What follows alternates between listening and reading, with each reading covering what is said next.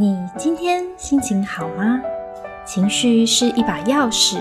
打开我们的心灵之门。你的内心世界是充满缤纷的色彩，还是灰色的天空呢？跟着心地与阿莫来探索情绪丰富的世界吧。欢迎收听《情绪的秘密》。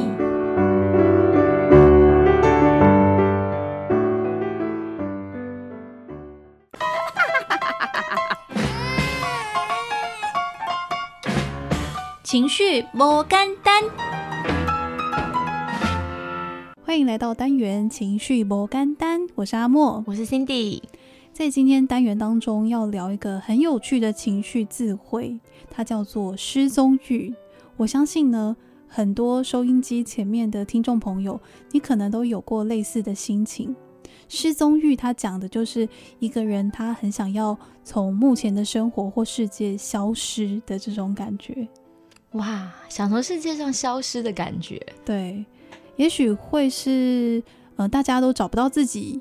然后他也不用去工作，也不用跟原本的一些朋友继续的在一起，他可以到一个新的地方，跟新的人继续生活，新的工作，新的环境，大概是这样的感觉。哇，这很像是电动里面 restart 的那种感觉耶，就是我可以重新来一次，有个第二人生。嗯，在纽约呢，有一种专门帮助别人消失的服务。这种服务啊，会替你伪造新的身份，让你用数位的误导消除你的脚印或是踪迹。意思是说，比方说给你新的名字，你就可以有新的信用卡，然后你可能贷款的这个历史都不见了。对，原本要还很多欠债，现在不用还了。哇，这感觉好好哦！或是说你可能本来有户籍上面有老公老婆，哎，都不用了，可以重新来了。你可以换一个配偶。哇，好神奇哦！嗯，听起来很不可思议，好像电影的情节。对，电影通常都是证人保护计划的时候需要启动这个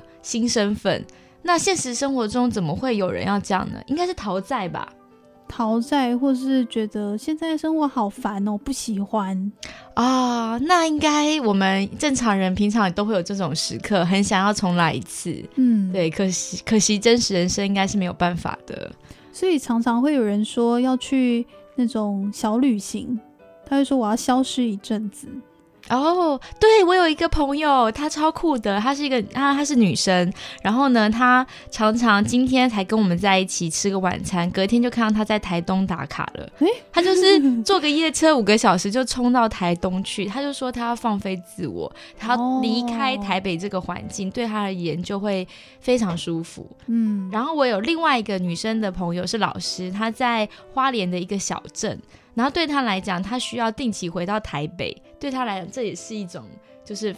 充电的感觉。嗯，对，好像人有的时候真的需要抽离一下原来的情境，会觉得哇，这样从原来情境失重一下，会找回真正的自己。嗯，所以就是有些时候内心承载了太多的包袱或是一些压力吧，需要一些时间空间属于自己去倒空。嗯，不过如果是在中国应该就没有办法了吼，因为有这个脸孔辨识啊，所以如果你想逃到别的省份去，应该可以从系统里抓出你在哪里。对耶，我觉得天网系统超级厉害的，听说是无孔不入。对，我知道是疫情的关系，他们可以有所谓的健康指数哦，就是如果你健康指数比较低，就是比较可能不能进入一些卖场或一些特定区域。所以就是他扫你的脸就会知道你的健康状况咯。嗯，可能比方说你有被通报，或是我不知道他们怎么计算，但有个分数就对了。确实这感觉跟那个魔鬼终结者的电影有一点像耶。有时候我们上网好像有时候网络也有脸孔辨识啊，像是脸书的那个脸孔辨识系统，我就知道它非常的厉害。因为之前啊，我曾经用自己的照片去登了一个新的账号，就创新账号，但是脸书却把我辨识成我是盗了自己的账号。哦，所以就是还是你本人，但是他可以从脸孔就认出这2个账号使用了同一张照片，其实是不同的照片。哦，不同的照片，但是他看得出来，他觉得这是同一个人。哦，我知道那个脸孔辨识的计算的技术是看我们五官的位置，相对应位置是点跟点之间的距离，所以就算你化浓妆或是比方戴个假发，其实它还是辨识得出来的耶。然后我觉得这是很有趣的实验耶，也许你可以画一个大胡子，或是你戴一个小丑的红鼻子，那看看那个电脑会不会认得出你搞不好这个脸孔辨识也可以帮你找到失踪的，比方说双胞胎兄弟姐妹。听说在某一些国家是不是有些人是可以达成我们今天聊的失踪率？哦，对，我曾经看过一些案例，就是有人通报，比方说我老公不见了，就他有一天出门上班就再也没回来，也没有去公司，就过了几年在别的州发现他的老公在那边另外成立了家庭，就是有了老婆小孩，所以也就是说他真的不想要过他原本的人生，他就真的抛妻弃子跑去过他的第二人生。天哪，真的如果是我会没办法接受真的，可是在台湾应该比较困难。因为台湾的身份证相关的户政系统应该都非常完整吧。对，所以在台湾你要躲在其实也不太容易的。对，那今天跟大家介绍失踪欲这个情绪，希望大家会喜欢。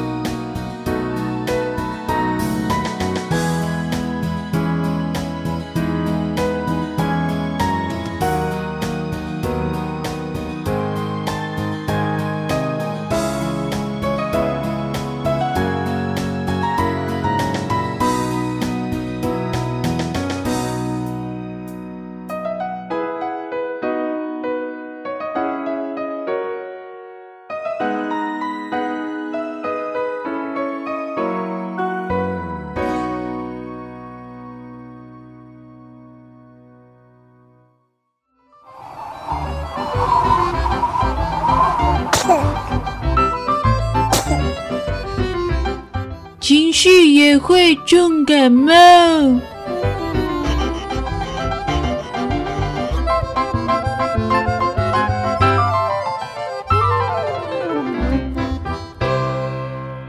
嗨，你的情绪今天健康吗？欢迎来到情绪也会重感冒，我是阿莫，我是 Cindy。Cindy， 我们终于要进入新的情绪了。这次呢要来聊的是悲伤，预计也是用5集的单元跟大家好好的剖析什么是悲伤。是啊，悲伤这种情绪的范围很广厚，从最小的，比方说今天想吃的东西吃不到，就会让人小悲伤，到最大的，如果你失去你所爱，不管是亲爱的宠物啊，或是亲爱的家人上天堂，或是某些好朋友跟我们断绝联络，不管是哪一种程度，就是那个悲伤都是好像需要时间让自己慢慢恢复的。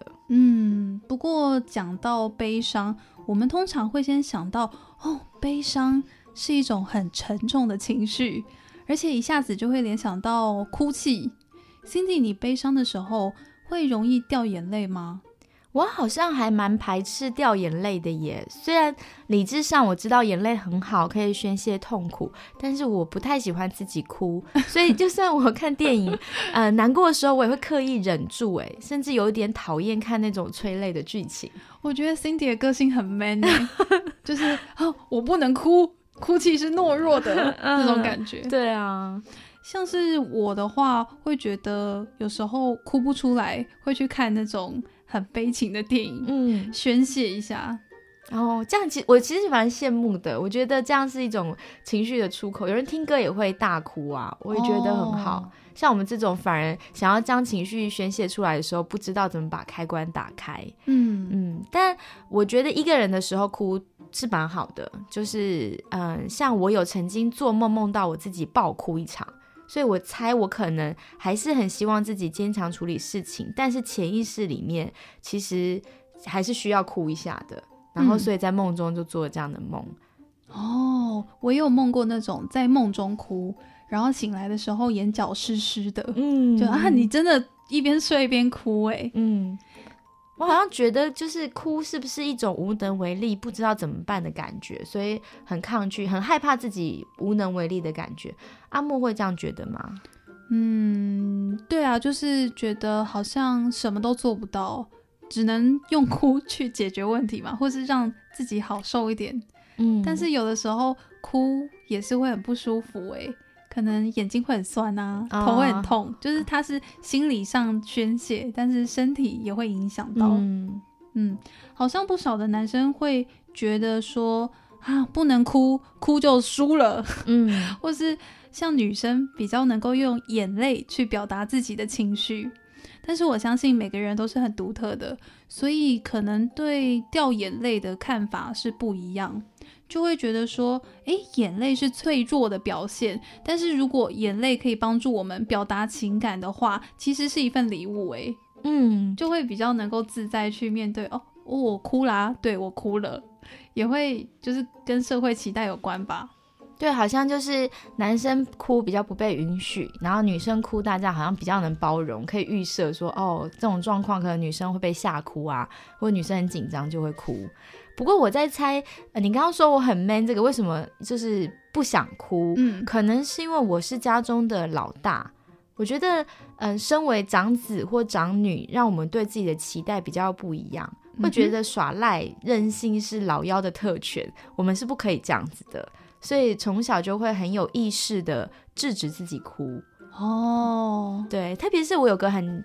印象深刻的经验，就是小时候我去看牙医，嗯，对，因为就是天生牙齿不好这样子，然后我就知道很多小朋友会乱闹不愿意看牙医，有一次我就觉得我好想要实验看看哦，就是我来闹一下情绪怎么样。结果我妈妈的反应就是非常的冷静的看着我说这样不礼貌，所以我就觉得哦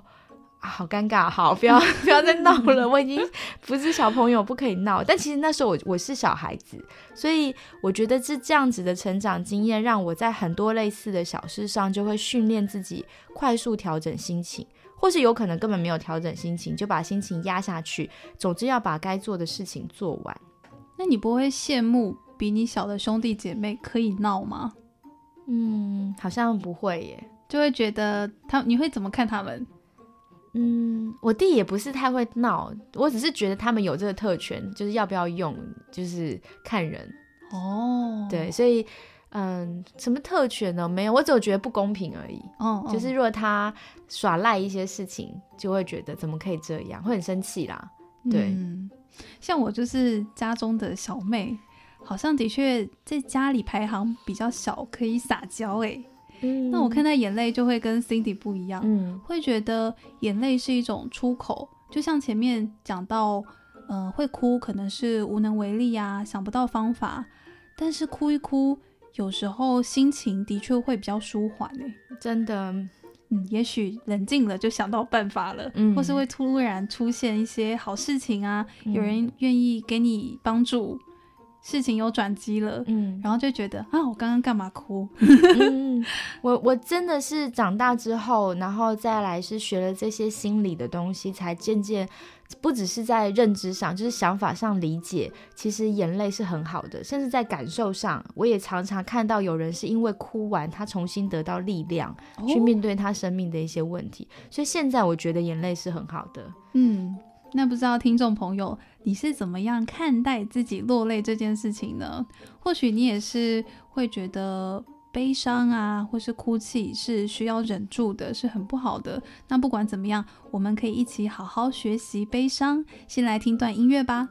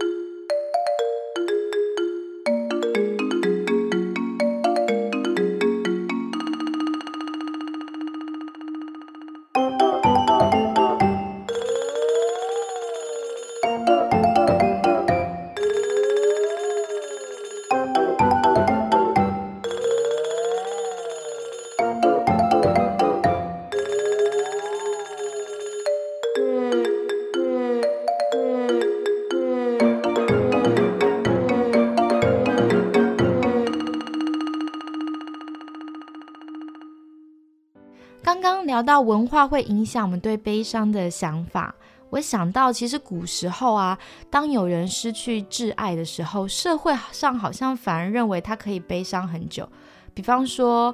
母亲过世，像古时候我们中国就会结庐在母亲的坟墓旁守孝3年嘛，哇，对不对？不能做官，就是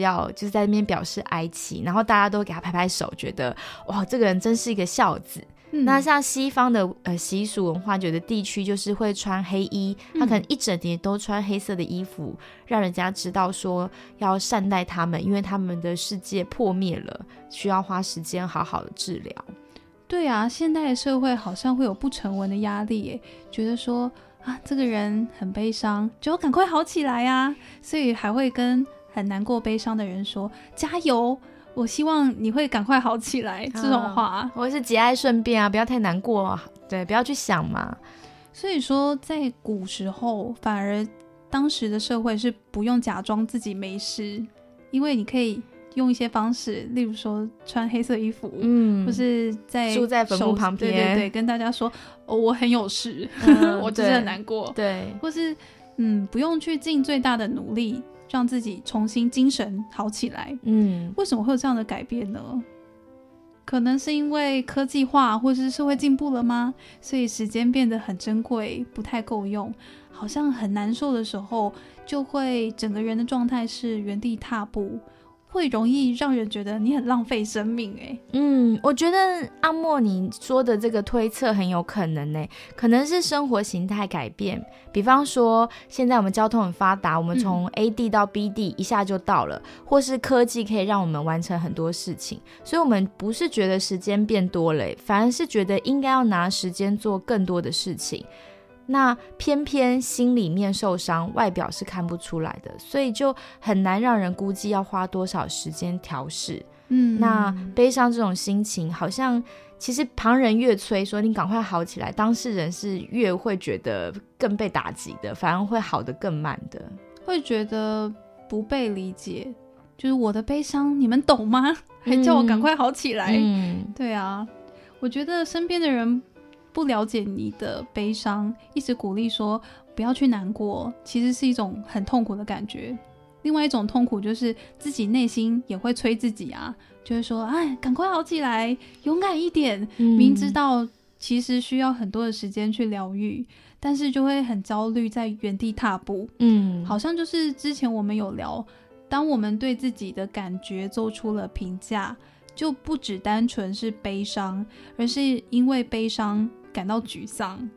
那应该要怎么办？我觉得不评断自己好难哦。我觉得真的很难耶，就是不评断自己的情绪，我觉得只能跟着听众朋友，我们大家一起慢慢学吧。就像介绍快乐那一集，我们有说大脑的神经可塑性超强的，所以其实学习让自己更快乐，跟学习慢慢接纳自己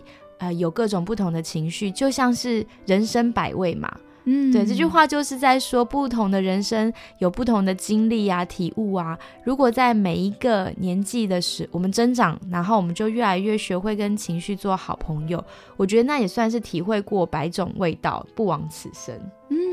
哇，我喜欢这个说法，就好像吃了很多不同味道的食物一样。嗯，那我们就好好的学习悲伤吧。好，那悲伤第一课，我们今天要教大家厘清悲伤跟忧郁是不一样的哦。啊，悲伤跟忧郁听起来一样啊，哪里不一样呢？每一个人都会悲伤，这是我们自然的情绪反应。比方说失去心爱的动物啊、好友啊，或是突然要搬家，或是你工作上突然出现状况被解雇，或是突然生一个病，有一些能力你以前可以做到做不到，要适应生活的改变，这些都是一些失落。那在失落中我们就会很自然出现悲伤的心情。可是忧郁比较像是一种没有来由会持续的状况，一种持续低潮的状况。当然一开始我们可能是因为悲伤而陷入低潮，但是因为不知道怎么疗愈自己，或是可能对自己内心有很多的批评，就像刚刚说的，我们评断我们的感觉，随着时间过去渐渐堆积，就形成了忧郁了。听起来很像忧郁症耶，是不是需要分辨一下，找不到出路的长期忧郁很有可能就是忧郁症。像现在网络上可以找到，我记得有忧郁症量表，提供大家可以做一些初步的判断。如果真的是情绪生病了，那需要去找医生专业的帮助，就像是感冒用丝丝一样，要跟医生合作，稳定的服药，效果才会好。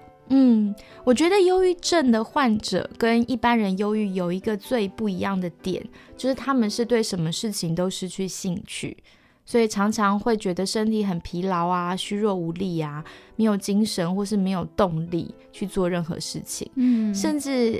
我知道是有些患者是连维持自己房间的干净都可能有困难，所以真的是建议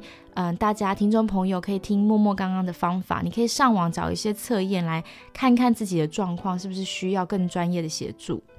我有一些朋友真的是有忧郁症，然后他们出现的行为跟症状还有一些想法，就像你刚刚说的一样，有一些是觉得整天都待在家里，不想出门，也不想跟任何人联络，然后房间也不想整理，他就想要瘫在那里，觉得啊，世界好惨哦，我好想去死哦。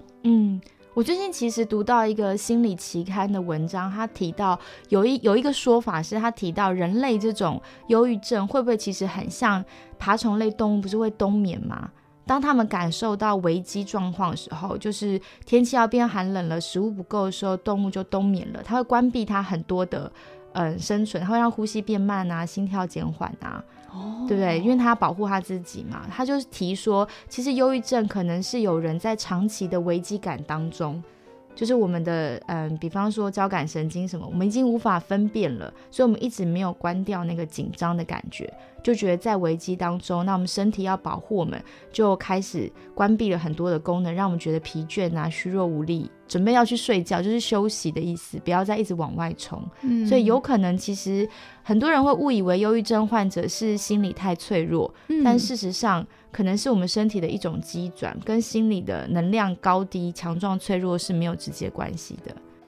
对，不要再跟得忧郁症的人说觉得你们很玻璃心耶，其实忧郁症应该是脑内分泌的一些物质失衡了，不是心灵脆弱的关系。确实是。亲爱的听众朋友，如果你觉得自己有那么一点点忧郁，等一下我们会介绍一些方法，除了就医用药之外，也许会对你很有帮助。那我们现在先复习一下刚刚提到悲伤和忧郁的差别吧。悲伤呢，是正常的情绪反应，是对某件特定的事情难过。忧郁呢，则是有一点异常，是对一切的事情感到难过或是没有兴趣。悲伤的痛苦会随时间慢慢消退，忧郁呢却容易转成慢性的疾病。悲伤应该随着心情变化，可以转移注意力，但是忧郁症可能会让人没有地方可以喘息，心情会没办法放松。还有一个关键点，忧郁会让人特别觉得自己好像没有价值，不配，然后自责、自我轻视，也就是因为忧郁而更忧郁。但是悲伤它是有一点点正常的内疚感，所以悲伤通常不包括想自杀的念头，但是忧郁可能会有自我伤害、自残和自杀的念头。所以如果用感冒去比喻的话，可能悲伤就是小感冒、小着凉，然后忧郁的话是重感冒。那接着谈谈怎么照顾忧郁吧。我想就分享2个关键的方法。第一是要改变你的生活模式。很多时候我们生活的优先次序使我们很痛苦举例来说忧郁时和人建立连结很重要，但是你就必须把这件事放在你生活优先次序的最前面，你要定期的排时间跟亲友联系碰面。另外还有睡眠问题可能也要优先处理，就是要强迫自己在该入睡的时间定期入睡，或是发现有状况一直没有办法改善睡眠的话，也可以去看一看睡眠门诊。最后就是可以强迫自己运动所以运动也要定期的排在你的时间规划里面，让大脑可以帮你分泌治疗你自己的化学物质多巴胺。对啊，快乐多巴胺。对啊，我觉得很多时候我们忧郁的时候，因为没有动力，就会生活作息大乱，所以怎么样在自己很忧郁没有动力的时候，很稳定的执行一些对自己健康早点恢复比较好的一些生活的安排，其实是蛮有挑战性，但是是很值得去做的。还有就是一件蛮重要的事情，忧郁的时候不要饿肚子减肥。我不忧郁的时候也不会让自己饿肚子对，因为我们如果饥饿的话，这个血糖的变化会影响到我们情绪，所以可能会让忧郁的人状况更不好。可以多吃一些蛋白质跟坚果，如果还想要减肥的话，应该是少碰加工食品跟糖，这一样会有效。不过这些做法需要人有动力才能去做，要调整自己的优先次序，我觉得好难哦。所以会推荐大家找一个咨商师，定期的跟他碰面。一来呢，不会有心理负担，虽然可能要花点钱，但是有人会协助你一步一步去重建正确的生活次序，就是他会叮咛你或是提醒你，这还蛮重要，就是找一个合作伙伴或是找一个教练的感觉。没错，那接下来介绍第2个关键点，我觉得是一个重要的观念，改变要从小地方开始。比方说我们在比较低潮的时候，我们其实对自己的目标设定就应该要调整，要调低一点，可能是睡前每天写下一件感恩的事也可以或是起床的时候就写一件今天可以做的事情。复原的之路很长，所以不要勉强自己，一次一点点小的改变就好，一步一步的稳稳走，其实就已经很不容易了。不用马上好起来嘛，就是休息是为了走更长远的路。真的需要提醒悲伤的自己，慢慢来，不要急，然后也要跟身边的人说不要催我对，但是光是应付他们其实心就很累了。没错，今天呢就先聊到这边吧。下个星期要介绍一个让你陷入忧郁的秘密。